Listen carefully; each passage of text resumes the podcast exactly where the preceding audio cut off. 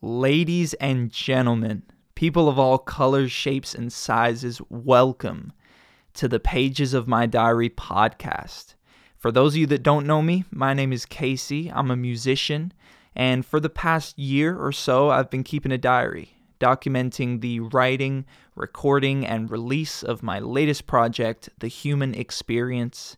And after writing it, I decided that I wanted to turn the diary into a podcast, this podcast, uh, to give you guys a behind the scenes look at how the album was made, showing you the good, the bad, and the beautiful, everything we encountered on this journey of making the album.